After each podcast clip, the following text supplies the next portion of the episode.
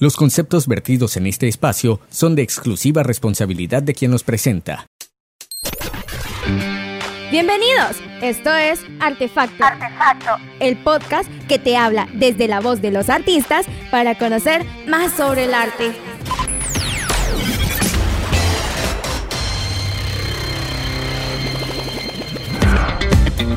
Hola a todas y todos nuestros escuchas. Hoy estamos en nuestro cuarto episodio de Artefacto y nosotros seguimos siempre en busca de esas voces artísticas que pueden aportar y enriquecer tus conocimientos en el mundo del arte. Muy bien, y para comenzar, quiero informarles que hoy en Artefacto tenemos casa llena, porque nos acompaña el Teatro del Azoro. Ellos nos estarán hablando de su trayectoria artística, cómo iniciaron, el impacto que han logrado en el público y más de sus puestas en escena.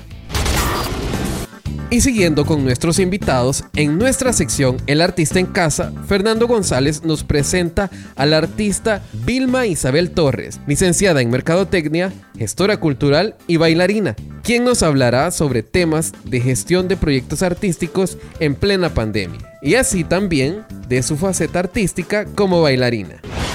Pero también faltan otras secciones. Así es. En nuestra sección literaria nos vamos hasta nuestras repisas llenas de libros y para esta ocasión tomamos un libro titulado La rebelión en la granja del autor George Orwell. Y aún hay más. En nuestra sección Escapada Online podrás irte de viaje sin salir de casa y nutrirte de más información y de arte. Así es que acomódate y disfruta de este podcast cargado de mucha información para ustedes. Recuerden que en esta aventura artística nos acompañan Fernando González, Camila Leiva y su servidor Alex Ansora. Somos Artefacto y así comenzamos.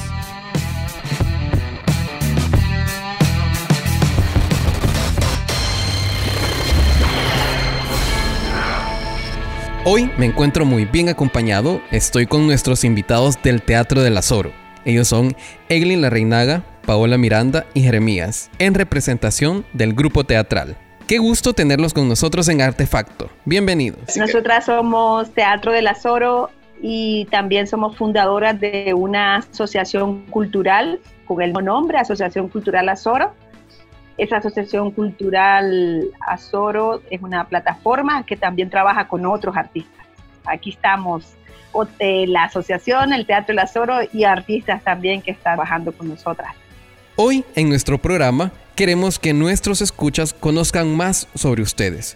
Sabemos que cuentan con una trayectoria artística de teatro de alrededor de nueve años, si no me equivoco. Entonces, nos gustaría saber ¿Qué es el Teatro del Azoro y cómo nació la idea? Bueno, no sé, Pavo también eh, puede contar. Esta, tenemos nueve años caminando. Uy, que ya bastante, Paulita.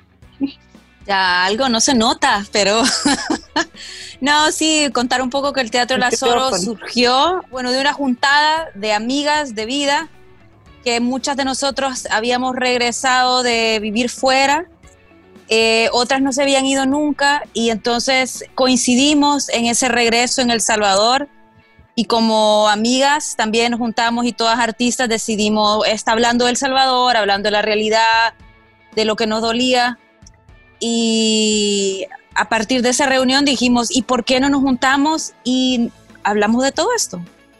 Y lo hacemos como nos gusta, en forma de teatro.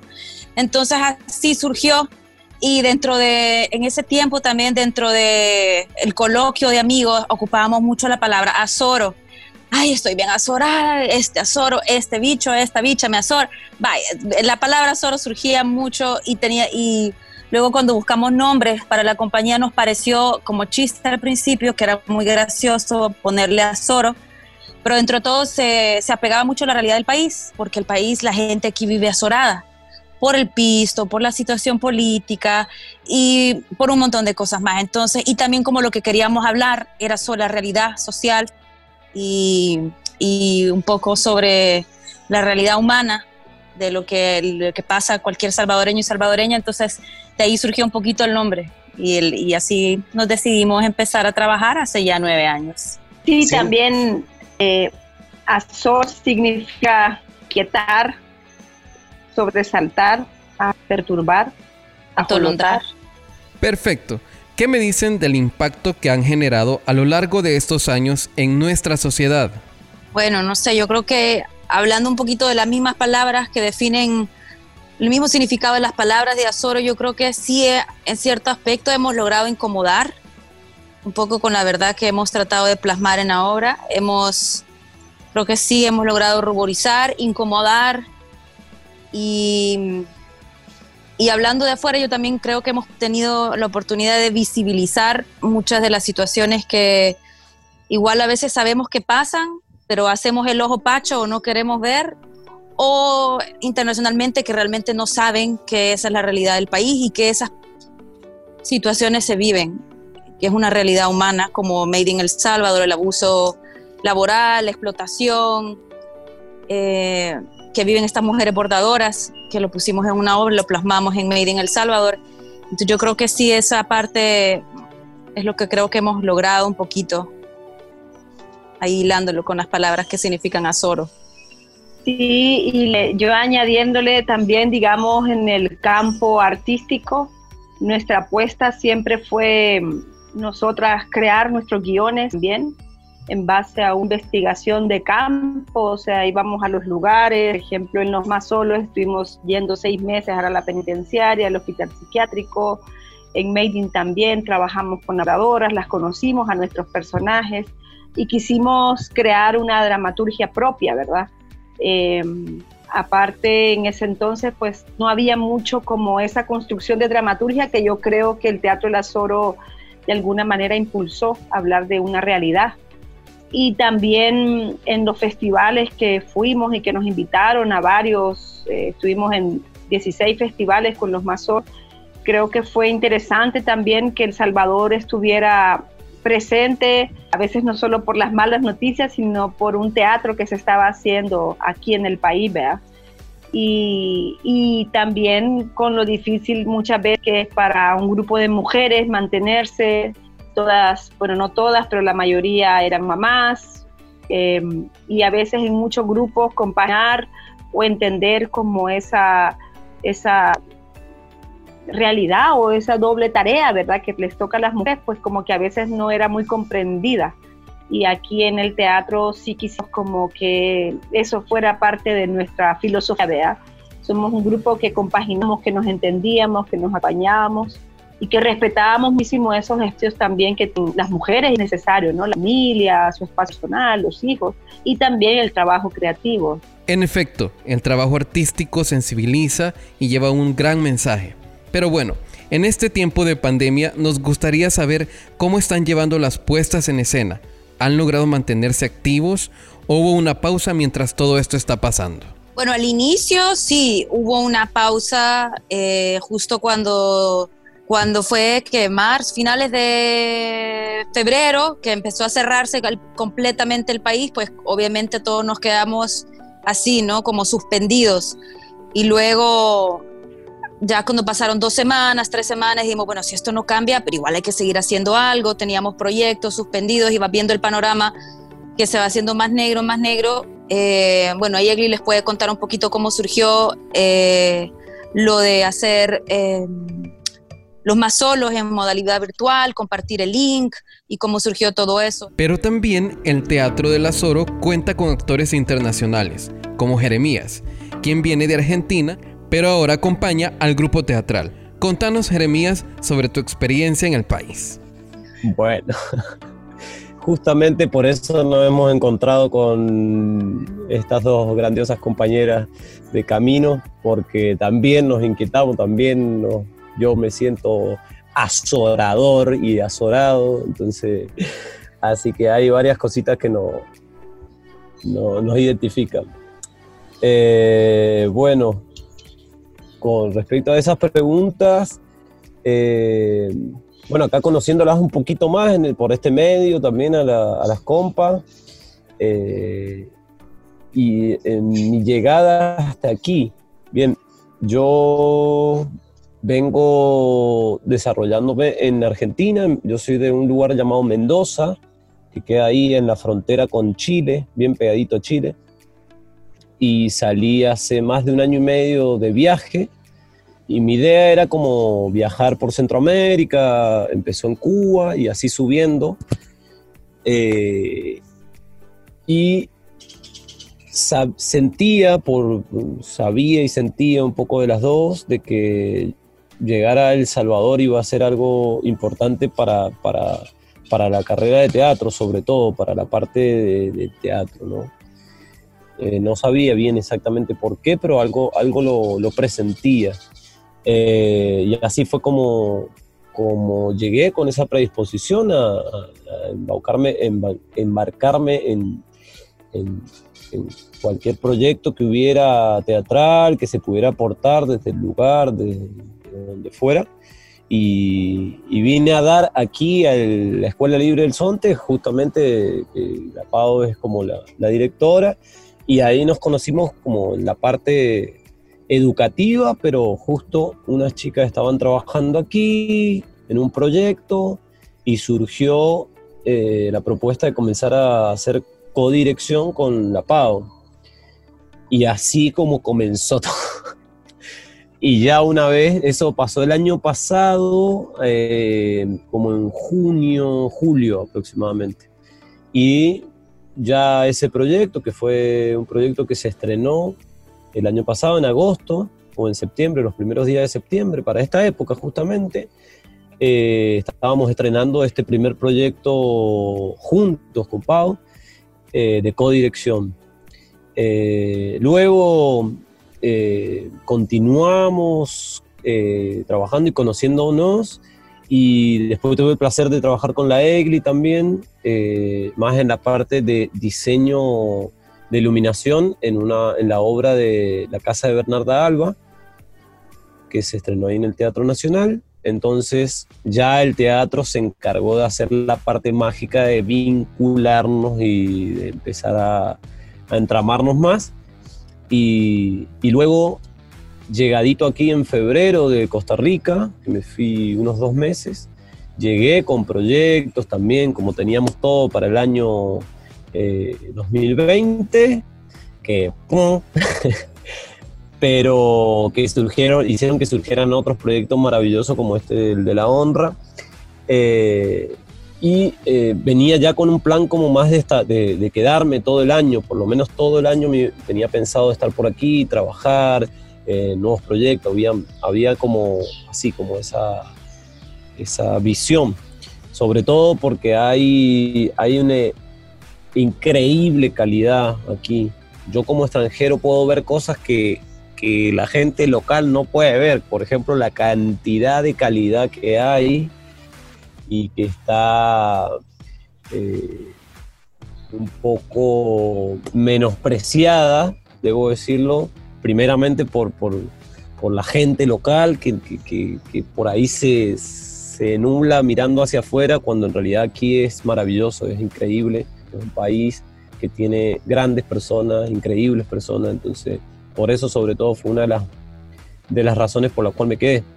Y bueno, llegadito marzo, cuarentena mundial aquí no se mueve nadie, o sea que aunque hubiera querido escaparme, no iba a poder. Así que fue, como dije antes, eh, si bien proyectos se cayeron, surgieron otros ante las situaciones que vivíamos y todo, ya lo sabemos, pero nos despertaron eh, nuevas inquietudes, nuevas formas, eh, y ahí barajando proyectos y pensando cómo hacer con este nuevo, esta nueva forma o lo que se viene, eh, aparecieron estos dos proyectos nuevos, como es La Honra eh, y otro proyecto que estamos trabajando también en dirección, en codirección con la PAO y en coproducción y estamos ahí llevando a cabo. Eh, un proyecto de, teatro Lambe Lambe, que es, eh, estamos un poco jugando de, pioneras y pioneros en este sentido, porque dentro de lo que es eh, El Salvador, porque no se conocía esta, esta herramienta y esta forma de expresión. Entonces me parece algo bien, bien, bien valioso eso.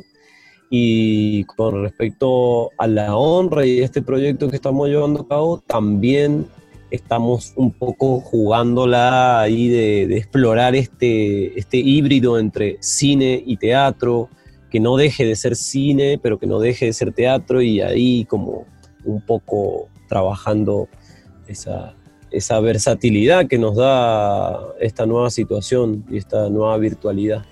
Muy interesante las nuevas propuestas para estos tiempos de pandemia mundial. Bueno, y siempre refiriéndonos a los proyectos nuevos, ustedes tienen puestas en escenas ya para estos días. Me gustaría que nos hablara un poco más sobre ello e invitar a nuestros escuchas para que no se pierdan todo este trabajo artístico. Bien, y el estreno oficial, ahora sí le preparo. El estreno oficial de La Honra es el 8 de octubre. Y va a tener dos funciones más el día 9 y 10 de octubre. Las tres fechas van a, van a dar comienzo a partir de las 7 de la tarde. Perfecto. Sí, estas, eh, estas presentaciones de momento van a ser eh, online, con lo cual invitamos a que estén pendientes de nuestras redes. Lo vamos a presentar en la plataforma La Nave Cine Metro, en la plataforma del Teatro del Azoro y de la Asociación Cultural Azoro. Em, ahí lo pueden ver.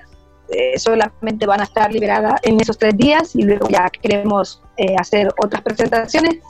Así que les invitamos a que aprovechen a ver este experimento que yo tuve la fortuna, he tenido la fortuna de estar acompañando desde el inicio y déjenme decirles que de verdad que, es un gran trabajo el que han hecho Paola y Jeremías, entendiendo el reto que Salarrué es bastante local y Jeremías es argentino.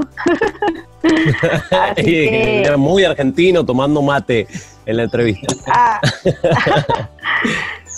y, y, el trabajo que han hecho pues a mí me gusta mucho y, les invito a que lo vean también. Luego vamos a estar en, en noviembre, vamos a estrenar Amores Tóxicos, un trabajo eh, que es un monólogo que estamos trabajando eh, con Pamela Palenciano, que es nuestra compañera del Teatro del Azoro. Ella está produciendo en España. Eh, ese va a estar en noviembre. Y también en noviembre también vamos a estrenar eh, un monólogo de una bailarina de, mucho, de mucha trayectoria del país que se llama Didine Ángel y ella pues va a contarnos su historia. Es una obra testimonial en la que cuenta una historia eh, de mucha violencia que ella superó con una pareja y ahora pues a sus 48 años muy valientemente quiere contarnos su historia Así que tenemos cargado el mes de octubre, noviembre, eh, con nuevos trabajos. Y ahí vamos a ir anunciando varias cosas que vamos a ir presentando en las redes, la nave Cinemetro, Teatro del Azoro, Asociación Cultural Azoro. Me emociona muchísimo saber que hay agenda artística y cultural a pesar de los tiempos. Para nosotros en Artefacto nos emociona muchísimo tenerlos aquí en este espacio que es dedicado a todos nuestros artistas. Muchísimas gracias por acompañarnos. Los esperamos para próximas oportunidades y qué gusto tenerlos aquí. Muchas gracias por la información y si se da la oportunidad les seguiremos contando de los otros trabajos también. Eh, muchísimas gracias. Ok, gracias. Alex, un placer, gracias por el espacio, por el interés también. Ok, mucho gusto. Gracias, Alex. Gracias nos vemos en ensayo. Nos vamos a ensayar entonces. ok, rompanse una pierna. Eso. Abrazos.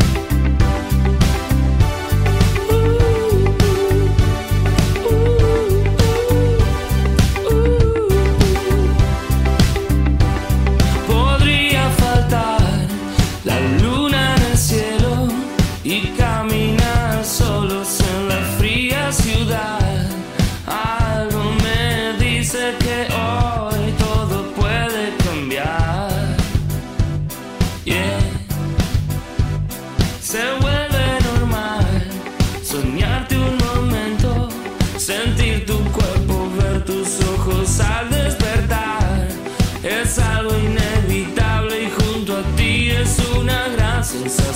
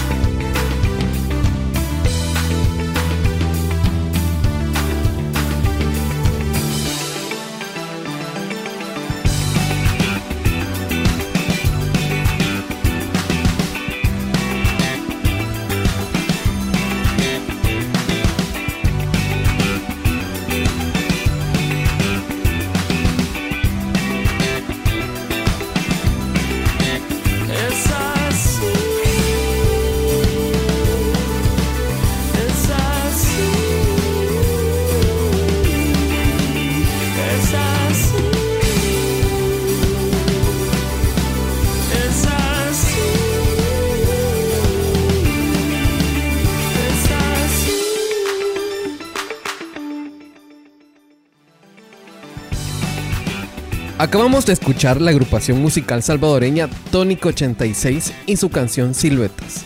Esta en colaboración del argentino Alejandro Álvarez, voz del grupo Barco. Tónico 86 es una agrupación nacional que nace en el año 2013 y mezcla los géneros electrónicos, pop y más. Desde que fue fundada ha ido cosechando muchísimos éxitos y en esta ocasión la traemos como una recomendación para ustedes. Tónico 86 es lo que escuchas y su canción Siluetas.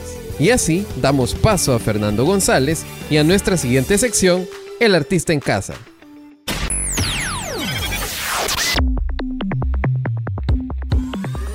Estás en la sección El artista en casa.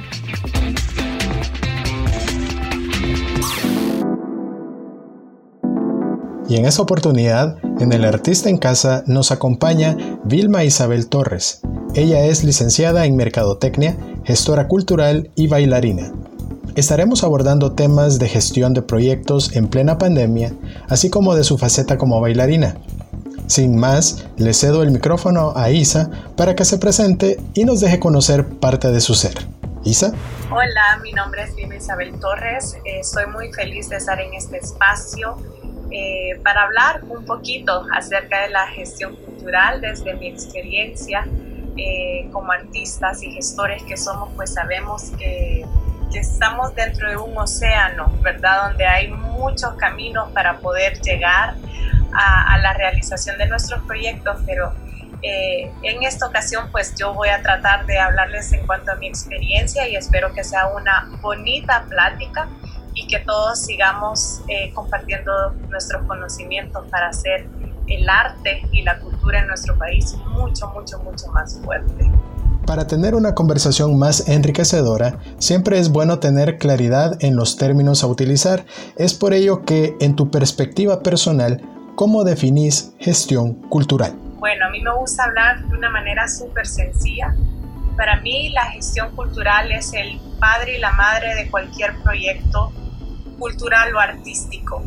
Es quien gesta, quien produce, quien ve crecer ese proyecto hasta llegar a su realización y culmen. Y todavía cuando llega a ese culmen o a esa realización que tanto esperamos, el gestor sigue también trabajando ese proyecto en su postproducción. Para mí el gestor es todo en un proyecto cultural. Puede faltar cualquier cosa, pero no puede faltar ni el contenido cultural o artístico ni el gestor porque es quien ve crecer o quien hace el motor de que todo camine y que está cuidando como un papá puede cuidar a un bebé, eh, que este proyecto vaya creciendo, vaya fortaleciéndose hasta llegar a, una puesta en escena o hasta llegar a, su punto máximo.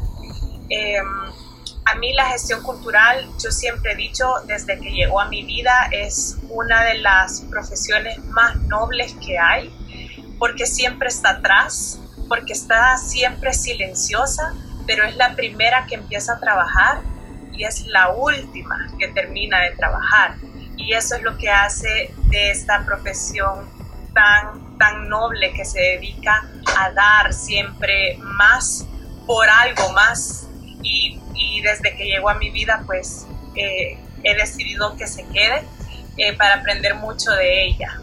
Y sobre todo que, que me ha permitido a mí poder eh, fortalecer un poquito o poner un grano más dentro de todo el trabajo que todos estamos haciendo en nuestro país para el desarrollo de la cultura, eh, me ha permitido a mí poder poner ese, ese granito de una manera mucho más concreta que antes. Sin duda que el trabajo de gestor es transversal. Eh, en ese sentido, ¿Qué pasos debe seguir alguien que desea emprender culturalmente, en especial en este momento de crisis sanitaria? Bueno, voy a hablarles un poco de, desde mi punto de vista y desde mi forma de trabajo, desde lo que yo hago. Yo creo que tal vez eh, los pasos dependerán de la naturaleza de cada proyecto, pero lo importante creo que ya los tenemos, que es las ganas de hacer algo y que sobre todo esas ganas que tenemos todos vienen acompañadas de un contenido contundente cultural o artístico. Y para mí esa ya es la genética perfecta para empezar a construir. Por supuesto que hoy estamos en, en, momentos completamente diferentes donde la historia de la humanidad tal vez no, nunca nos habíamos afrontado a esto. Yo considero que un gestor o un productor o un artista hoy más que nunca tiene que ser eh, sumamente planificado en, en sus proyectos o en su manera de trabajar, porque ahora con los recursos que tenemos eh, ahorita al alcance para poder echar un, emprendimiento cultural, eh, tenemos que maximizarlo y saber cómo utilizar esos recursos para que nuestro proyecto pueda caminar y pueda, y pueda llegar a ese punto que tanto esperamos. Para mí la, la planeación es sumamente importante y también el, este término de management, de cómo nosotros vamos a estar administrando nuestros recursos, ya sean financieros, eh, pero también nuestros recursos artísticos, nuestros recursos humanos, cómo yo lo voy a ir utilizando eh, de acorde a la nueva realidad, eh, cómo lo voy a aprovechar al máximo, siempre acorde a la nueva realidad y para poder tener el resultado que yo estoy esperando. Entonces, para mí, esos son como las principales características o los pasos que debe de seguir eh, cualquier emprendedor artístico. Pero ahí yo lo puedo ir maximizando dependiendo también de la naturaleza del proyecto que yo quiero echar a andar. Excelente. Una sinergia entre lo subjetivo, lo artístico y lo objetivo, los recursos humanos, financiero, temporal. ¿Ha sido partícipe como gestora cultural o como bailarina de algún proyecto cultural durante la pandemia? ¿Y cómo fue el proceso y cuáles fueron los resultados? Sí, sí he sido eh, partícipe Eh, yo soy productora del Festival Más Dance El Salvador, soy una de las productoras y desde que la pandemia inició eh, eh, a mediados de marzo, nosotros lanzamos nuestro primer taller que se llamaba, lo que queríamos es que los bailarines no se, no se quedaran sin entrenarse. La danza es una disciplina artística que te lleva a la actividad constante. Un, bailarín no puede estar sedentario por mucho tiempo. Entonces, eh, vimos que ahí había algo que nosotros podíamos aportar con todos los maestros que hemos traído durante los ocho años del Festival de Más Danza El Salvador. Nosotros hemos traído maestros de diferentes partes de Europa al país a que vengan a dar talleres de danza y este formato se hacía bastante amigable para poderlo hacer en línea. Y decidimos hacerlo eh, a principios de abril, si no me equivoco, el primero, y vimos que fue un éxito, porque lo pensábamos para los bailarines y estudiantes de la danza salvadoreños, pero no nos quedamos ahí, sino que tuvimos en su mayoría muchos participantes europeos. Y ahí nosotros vimos que no habían barreras. Eh, para poder hacer esto. No existen fronteras, el Internet nos permite estar cerca de alguna manera eh, con cualquier persona en cualquier parte del mundo. Y, y, fue un experimento el cual nosotros decidimos probar a ver qué pasaba, el cual fue un éxito y decidimos hacer de estos eh, talleres, eh, hicimos cuatro formatos más y terminamos con el Festival Más Danza El Salvador, que todos los años siempre ha sido la última semana de, julio, eh, la última semana de julio. Y hoy por primera vez fue, no fue presencial, fue virtual. Trabajamos con una estrella de la danza, que es el maestro Julio Boca, una estrella mundial de la danza, y fue también un, un, un festival muy emocionante para nosotros conocer que, el, que Más Danza El Salvador puede tocar otro formato, que es el formato online. Y vimos que no solamente teníamos participantes salvadoreños y centroamericanos, que es lo usual en nuestro festival, sino que también tuvimos participantes suramericanos y también participantes europeos, y eso lo hizo muy enriquecedor eh, poder compartir con artistas de diferentes continentes junto con el maestro Julio. Eh, fue una experiencia muy bonita y, y, fue un reto también para, para nosotros como productores poderlo realizar bajo un formato y una realidad a la cual no estábamos para nada eh, acostumbrados, nunca la habíamos explorado, pero vimos que fue posible. Y como bailarina, eh, también se me invitó a formar parte de, una coreografía hecha por una coreógrafa eh, israelí.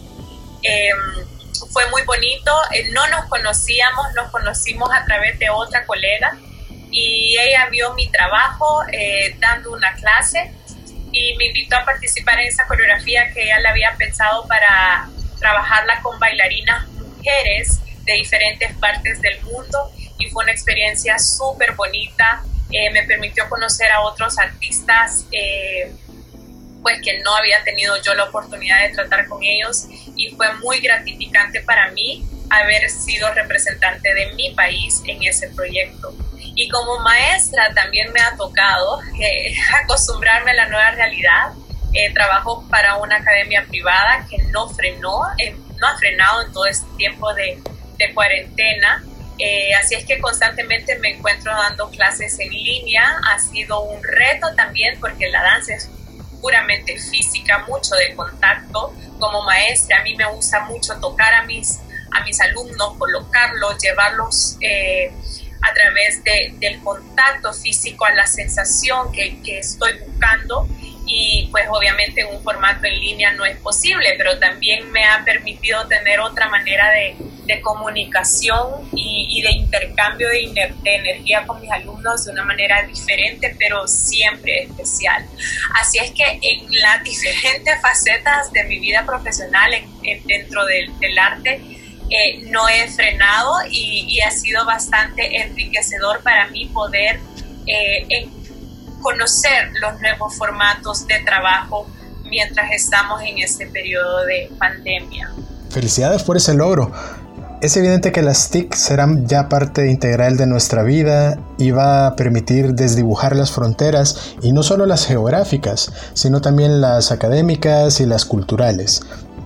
¿Qué estrategias has visto efectivas para incentivar el consumo de arte en el país?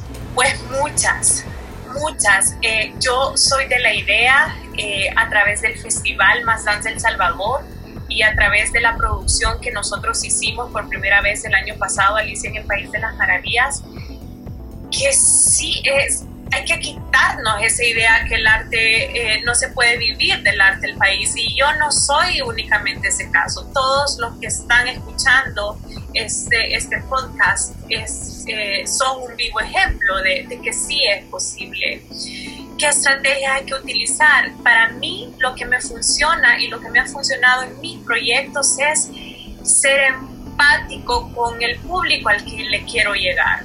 Digamos, el Festival Más Danza, Más Danza El Salvador eh, es, me dirijo a bailarines, a estudiantes y bailarines profesionales que quieren seguir eh, aprendiendo de grandes maestros eh, para poder tener más conocimientos y más experiencias. Eh, en su carrera y traemos maestros de primer mundo.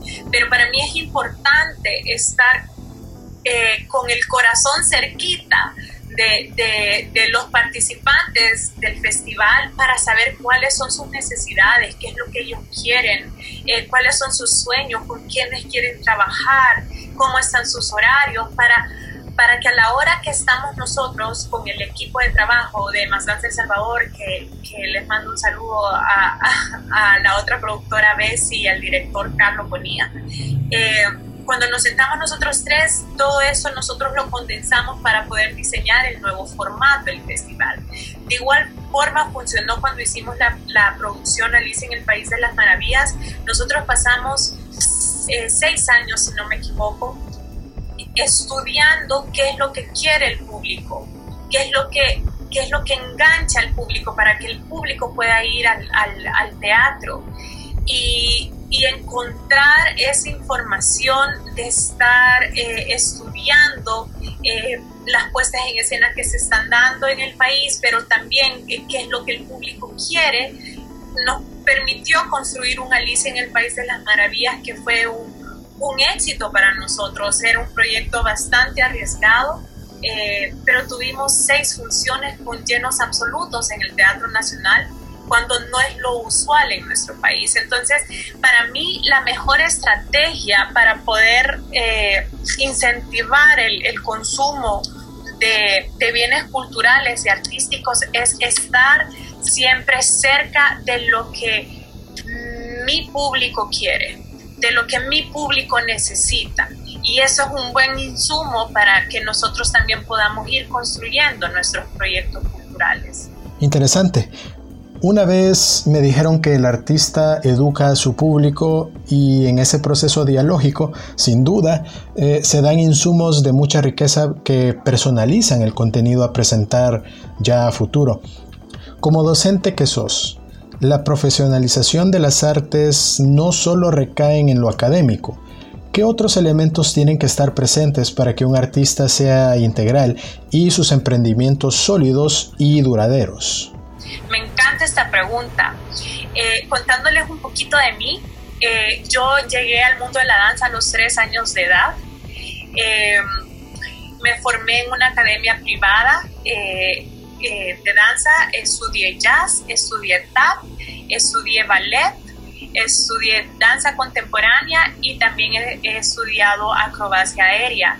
Cuando yo terminé mis años de estudio en esta academia, eh, se me presentó la oportunidad de poder audicionar para ser el del elenco fundador de la Compañía Nacional de Danza. Y es ahí donde donde yo creo que mi mundo cambió, porque en la academia estaba yo acostumbrada a ciertas cosas, eh, eh, estaba bajo, bajo una realidad un poquito más acostumbrada, más, más cuidada, como cuando somos estudiantes del colegio y no es lo mismo estudiar en el colegio ya estudiar en la universidad donde uno afronta otras cosas. Y eso fue lo que pasó en mí. Eh, cuando yo bailé, la Compañía Nacional de Danza fue fueron para mí los años más bonitos que yo he tenido como artista. en donde fui aprendiendo que si bien lo artístico es por supuesto esencial, es la materia prima de cualquier proyecto cultural, pero también la gestión es parte de, es igual de importante como el material artístico. Y a mi punto de vista, tendemos nosotros a sopesar más la parte artística, pues por supuesto, porque cualquiera que sea nuestra disciplina artística, eh, requiere de mucho, mucha disciplina, mucho esfuerzo, mucha dedicación, muchas horas de estudio para perfeccionar lo que nosotros hacemos. Y eso está muy bien. Pero cuando llegamos a un cierto nivel, eh, de aprendizaje y sobre todo de profesionalización de nuestra carrera, sí es importante que nosotros eh, estudiemos sobre gestión, de cómo manejar nuestros proyectos, cómo administrar nuestros proyectos, cómo construirlos de una manera un poco más gerencial y no, y no solamente desde el punto de vista artístico. Para mí, eso es lo que hace un artista completo también eh, que sea astuto a la hora de crear eh, sus proyectos. La gestión, cuando yo empecé a estudiar, eh, yo estudié al mismo tiempo que, bailaba en la Compañía Nacional de Danza, yo estaba por graduarme de la carrera de Mercadotecnia y desde que yo llegué a la universidad, yo sentí como que si esa era la pieza que a mí como artista me hacía falta para completar eh, lo que tal vez mi corazón necesitaba o para completar mi necesidad.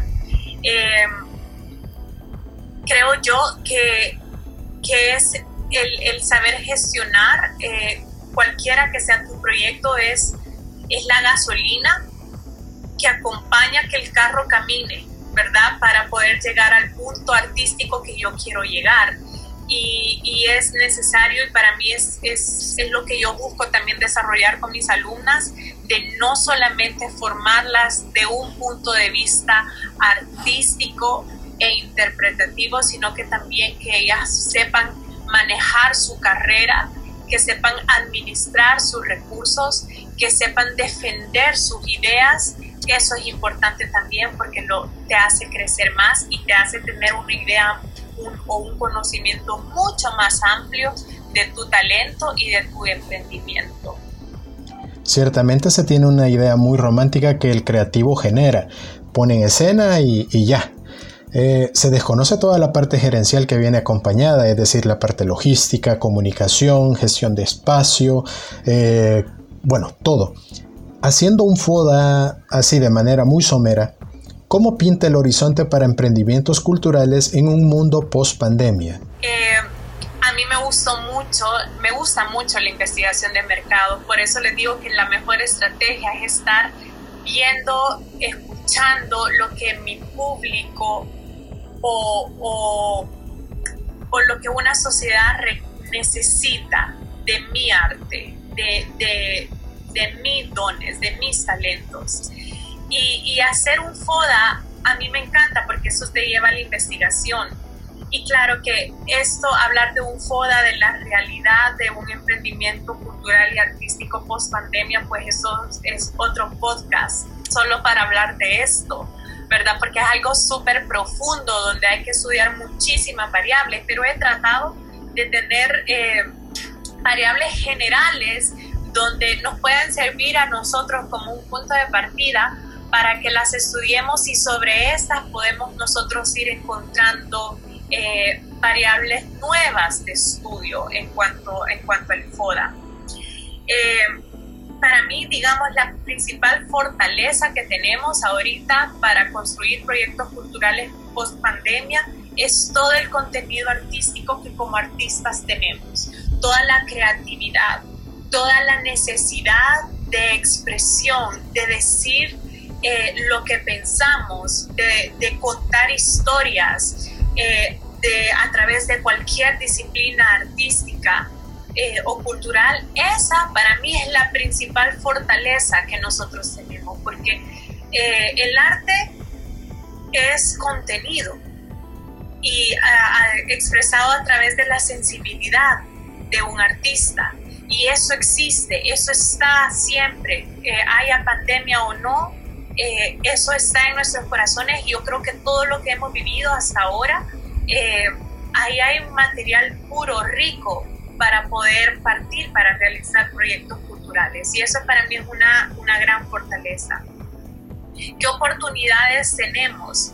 de acuerdo a mi experiencia con los proyectos que, que, he hecho eh, durante esta pandemia, eh, durante el periodo de cuarentena, principalmente es que nos hace explorar escenarios diferentes a los que ya estábamos acostumbrados.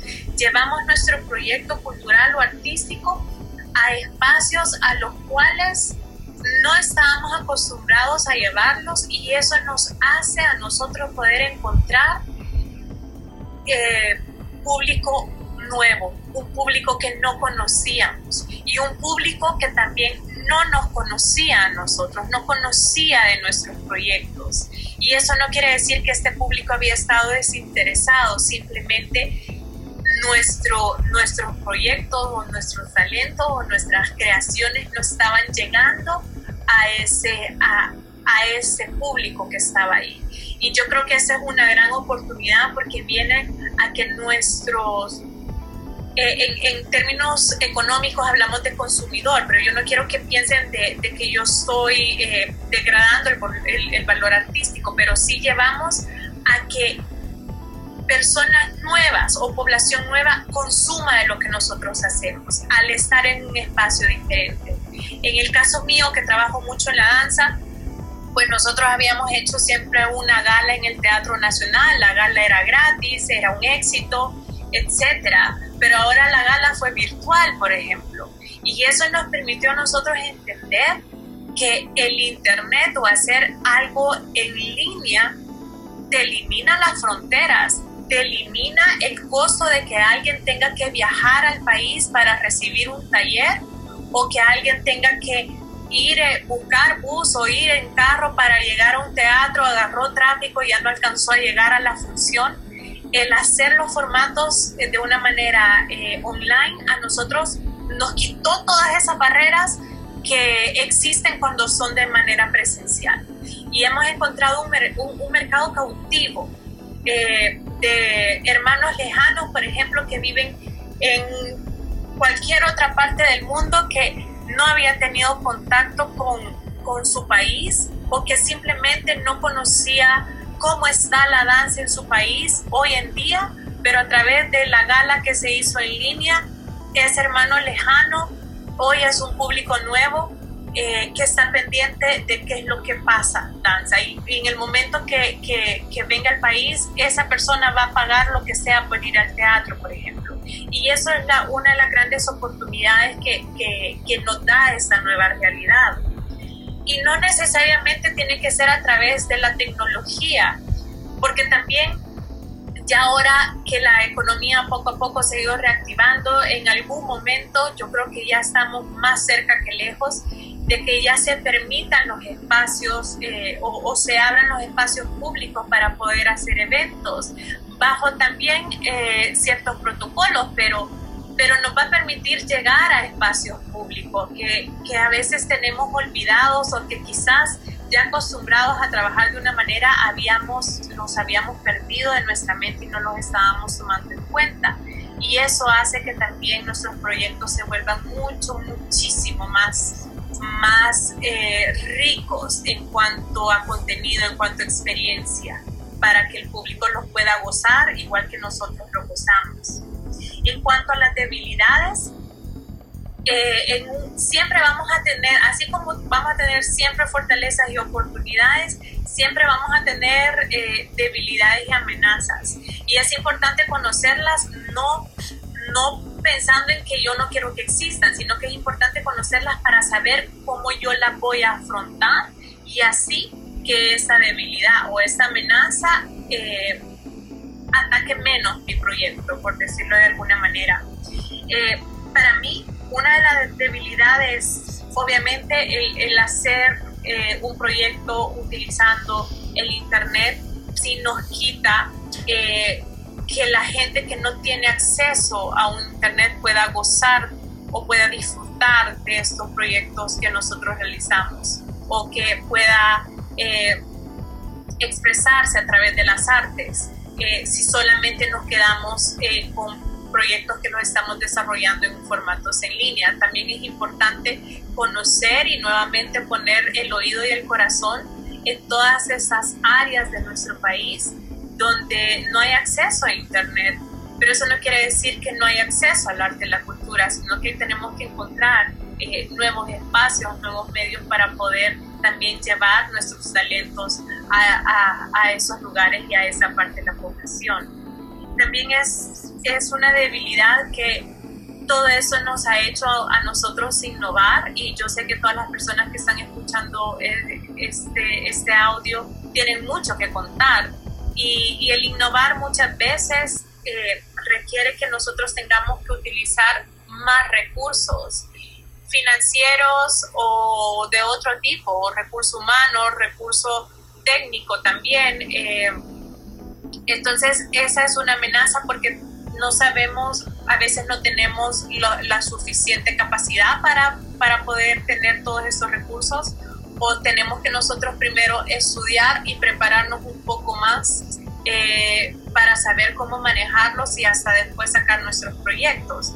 Eh, esa es una amenaza que una debilidad, perdón, que para mí es, aunque es una debilidad, pero sí hace que nosotros seamos más fuertes. Bien dicen de que todas las pruebas hacen al ser humano más fuerte. Y, eso nos va a hacer a nosotros que también nos signifiquemos en otras áreas, eh, que al igual nos van a hacer eh, gestores muchísimo más sólidos en lo que nosotros hacemos. Y la amenaza es lo que me va a venir a atacar a mi proyecto. Y si hay algo que, es, que está siendo bien peligroso y he estado en, en muchos foros donde se, se, discute este tema, es que obviamente los derechos de autor, eh, al estar en formatos digitales o incluso hay, en estar en espacios libres, eh, los derechos de autor de repente eh, tienden a violarse un poco porque eh, eh, nos exponemos a que se hagan videos, fotos, eh, etcétera, que no han sido autorizadas acerca de nuestros proyectos, o en el caso que nosotros estemos exhibiendo un libro en línea o, haciendo una lectura de una poesía a través de la radio, nosotros no tenemos el control de cómo llega este contenido que nosotros estamos impartiendo al público y entonces de repente el público puede diversificar un poco esa información y esa es una de las amenazas que, que está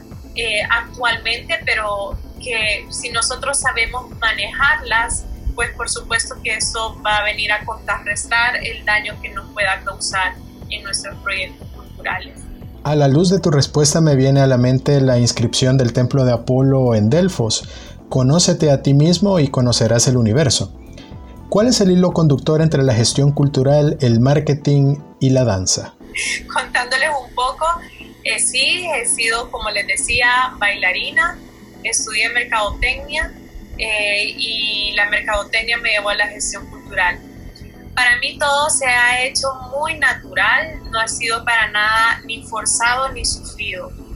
Eh, yo bailo, empecé mis estudios en danza a los tres años de edad y de los tres años de edad hasta los 27 años de edad más o menos. No dejé de hacerlo de una manera, bueno, empecé a hacerlo de una manera como estudiante, pero cuando ya eh, empecé con mi carrera profesional, desde los 3 a los 27, nunca dejé de bailar.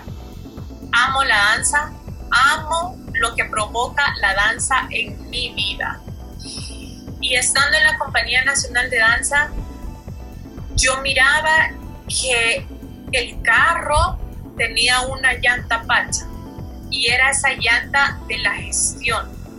Eh, y eso no era por error de una dirección ni nada, sino que la compañía era, era un proyecto nuevo de, de, de en esa época, todavía no era Secretaría de Cultura.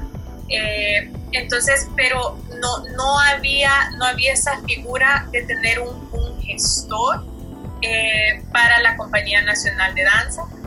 eh, y, eso venía muchos frenos y causaba muchos frenos, perdón, en, sus proyectos. Y yo en ese momento estaba por terminar mi carrera universitaria en marketing y de alguna manera eh, me hacía clic y a la hora de tener reuniones con, con el director eh, de la Compañía Nacional de Danza en esa época, a mí él como que me vino a, a quitar una, una venda de los ojos y, vino a enseñar en mí algo que yo no sabía que existía y él vino a sembrar en mí esa semilla de la gestión cultural. Y ahí es donde yo dije, este es mi mundo, porque no me despego de la danza, pero tampoco no me despego de mi otra carrera eh, universitaria. Y, y vi cómo, cómo las dos se vinieron a acoplar y a darle orden a mis ideas y a darle orden a mis dos pasiones. Eh, y por supuesto que el marketing, al unir el marketing con danza, pues ahí salió la gestión cultural. Así de sencillo fue. Ha sido un proceso muy bonito para mí. Hoy ya no estoy tanto en los escenarios porque la gestión cultural me demanda mucho tengo una productora con, con mi socia Bessie Laínez que se llama MKT 2911 y yo disfruto mucho, disfruto mucho, eh, me ilusiona el trabajo de gestión para los proyectos culturales que nosotros hacemos. Siempre me preguntan, ¿y no extrañas el escenario? y sí lo puedo extrañar como intérprete porque yo creo que esa llama nunca se va a apagar en mí, así como nunca se va a apagar en todos los artistas que están escuchando esto. Pero amo tanto el arte que sobrepasa lo que yo puedo hacer en un escenario. Eh, hay una necesidad en mí de hacer algo más y hacer ese algo más hace que yo me dedique menos tiempo en entrenarme para poder estar en un escenario, pero sí me permite hacer proyectos grandes para que muchos artistas lo aprovechen y eso me encanta. Eso me encanta y me, me hace feliz, me hace sentir plena, me hace sentir agradecida y espero que se me permita seguir haciendo esto por muchos años más eh, y ya no solamente desempeñarme como gestora cultural en, el ámbito de la danza, por supuesto que me encantaría hacerlo para las otras ramas del arte también. Interesante. Trascender en una rama no tiene necesariamente que contenerse a seguir sobre un escenario o escribiendo o pintando. También se puede a través de la gestión para consolidar, mantener y proyectarse en un futuro. ¿Qué elementos de la danza ves reflejados en tu diario vivir? para mí la danza es todo, es absolutamente todo. Eh, veo danza desde que me levanto, cuando veo la brisa, eh, cómo el viento mueve las hojas de los árboles, para mí eso es danza, cómo los pajaritos eh, vuelan, eso es danza, cómo el ser humano se mueve de una manera natural en, en la calle, en un súper, eso es danza. Eh, para mí la danza está presente y como es lo que más he amado en mi vida hasta ahora, eh, siempre va a estar en el desde el detalle más simple hasta el detalle más elaborado de ver una puesta en escena. Eh, a través de la danza. Creo que va a estar en mí y es parte de mi ADN. La primera vez que bailé fue en el vientre de mi mamá. Me encanta contar esa historia porque mi mamá estaba embarazada de mí y estaba en una fiesta y la orquesta empezó a tocar y yo no me dejé de mover.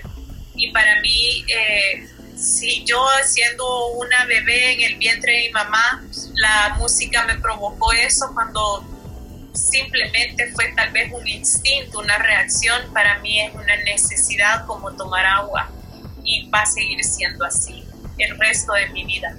En definitiva, una vida dedicada al arte. Eh, cerrando el círculo eh, de esta interesante plática, me gustaría saber cómo definís el arte desde tu área. Bueno, esta pregunta es como muy difícil, es, me siento como que me compromete mucho, porque es, es una pregunta muy, muy densa, creo yo, eh, de expresar. Por eso soy bailarina, me expreso mucho mejor a través del movimiento que a través de las palabras. Pero contándoles desde mi experiencia, para mí el arte es toda expresión o, creación hecha por el ser humano para expresar una visión sensible acerca del mundo, real o imaginario de repente o acerca de cualquier emoción, situación. Eh, para mí eso ha sido el arte. Desde que he sido, fui intérprete de la danza, el arte para mí era mi conexión para poder expresar mi manera de pensar, mis sentimientos de una manera auténtica, a través del movimiento y eso a mí me hacía conectar de una manera muy natural con el público.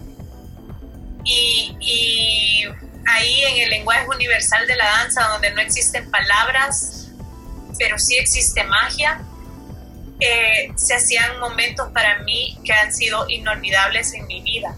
Y cada vez que estoy en un escenario, busco tener esa conexión con el público pero el arte, este concepto del arte también ha evolucionado en mí, porque hoy que también soy, soy gestora, veo que el arte también es el alma y el corazón de una sociedad, así como cuando yo era intérprete, descubrí que el arte era mi alma o mi manera de expresar, ahora que me toca verlo de una manera global, lo veo así, que es el alma y el corazón de una sociedad.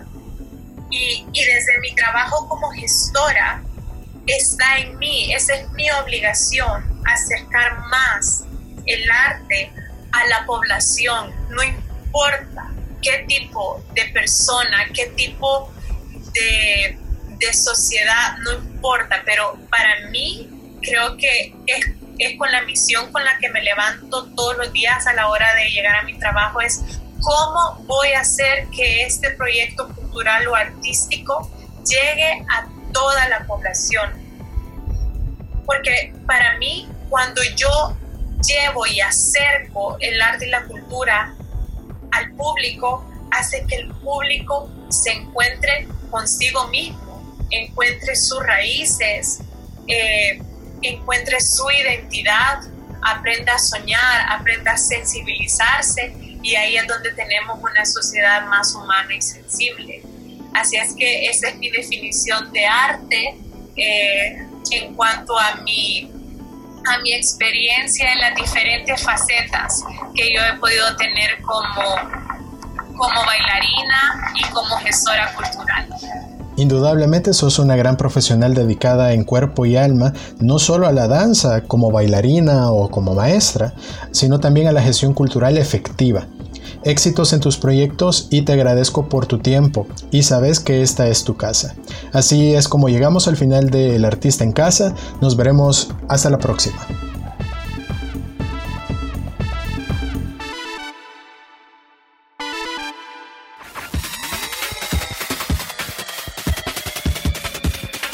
Esto es La Repisa.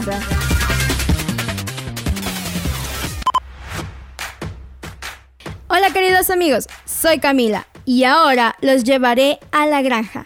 Sí, escucharon bien, a la granja. Con el cuento de George Orwell, titulado La rebelión en la granja. Es así como damos inicio a La Repisa. La rebelión en la granja es un pequeño cuento que hace una sátira sobre cómo el régimen soviético corrompe el socialismo. Esta novela fue publicada en 1945 y aunque la novela fue escrita durante la Segunda Guerra Mundial, no comenzó a ser conocida por el público hasta finales de los años 1950. A lo largo del tiempo se han hecho películas basadas en dicho libro. En lo personal, así fue como conocí de él, con una película animada de John Alas. Pero bueno, sin más bla bla bla, les cuento sobre este libro. La historia gira en torno a una granja cuyo propietario es un cruel granjero, el cual maltrata a los animales y les hace trabajar hasta que se queden sin fuerzas. Un día, los animales cansados de dicho trato deciden derrocar al despiadado granjero e inician una revolución. Desean un mundo en el cual los humanos no dirijan sus vidas, de modo que logran proclamar una pequeña república, creando así sus propias reglas. Y es así como los escriben en una pared y dicen lo siguiente. Primero, todo lo que camina sobre dos pies es un enemigo. Segundo, todo lo que camina sobre cuatro patas, nade o tenga alas es amigo. Tercero, ningún animal usará ropa. Cuarto, ningún animal dormirá en una cama. Quinto, ningún animal beberá alcohol. Sexto, ningún animal matará a otro animal. Y séptimo, todos los animales son iguales.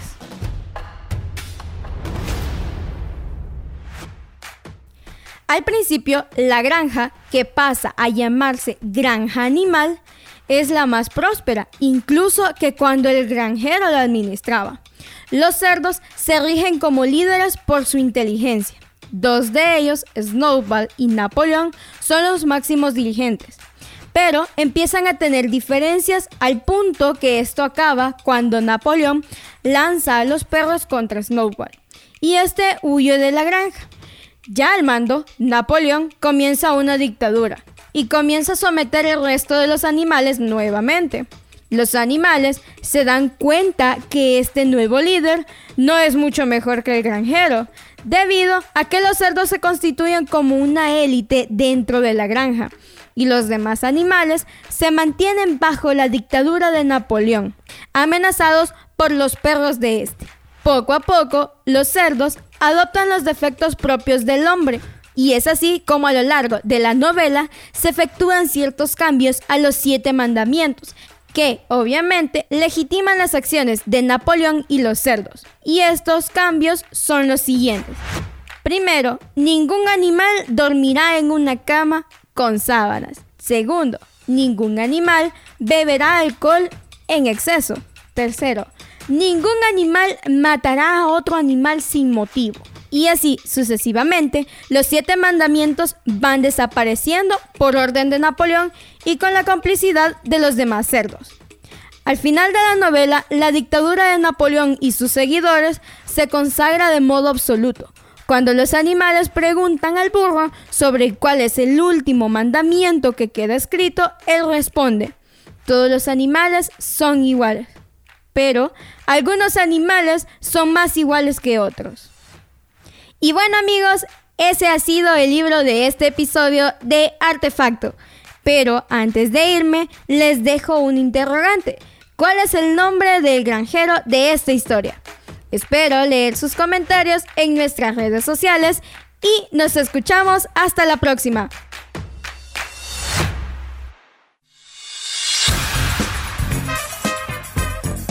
Nos vamos de viaje en la escapada online.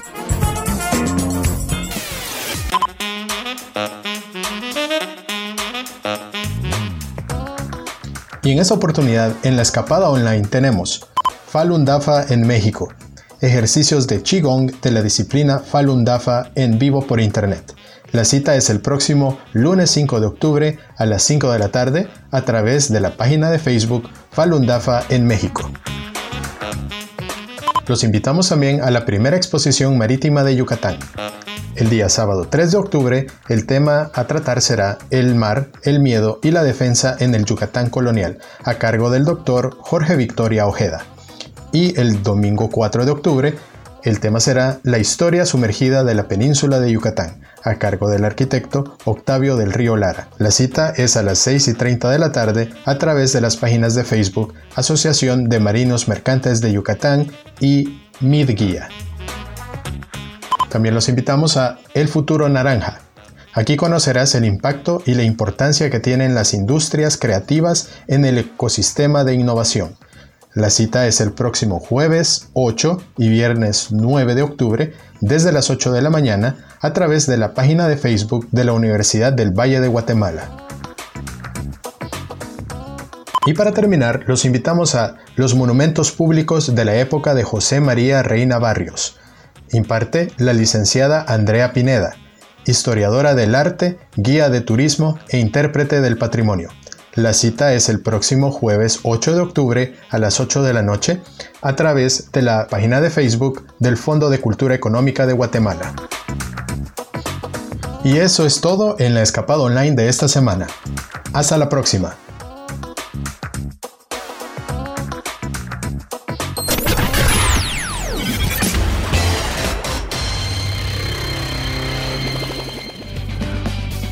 Sin duda, este episodio Danza más Teatro ha estado cargado de muchísima información. Conocimos sobre la agrupación Teatro del Azoro y sus nuevas propuestas en escena. Supimos también sobre gestión cultural con nuestra artista bailarina Isabel Torres. Así también disfrutamos de la música a cargo del Grupo Nacional Tónico 86.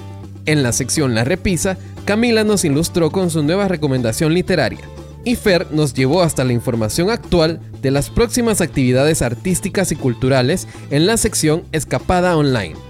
Esperamos que hayan disfrutado de este episodio de Artefacto Podcast. Para nosotros es un placer transmitir para ustedes. Así es que no se pierdan nuestro próximo episodio que también estará cargado de muchísimas sorpresas. Se despiden de ustedes Camila Leiva, Fernando González y su servidor Alex Ansora. Nos escuchamos. Hasta la próxima. Te invitamos a que no te pierdas nuestro próximo episodio de Artefacto Podcast. Escúchanos en www.laradiotomada.cc y síguenos en nuestras redes sociales, Facebook, Twitter e Instagram como Artefacto Podcast. Los conceptos vertidos en este espacio son de exclusiva responsabilidad de quien los presenta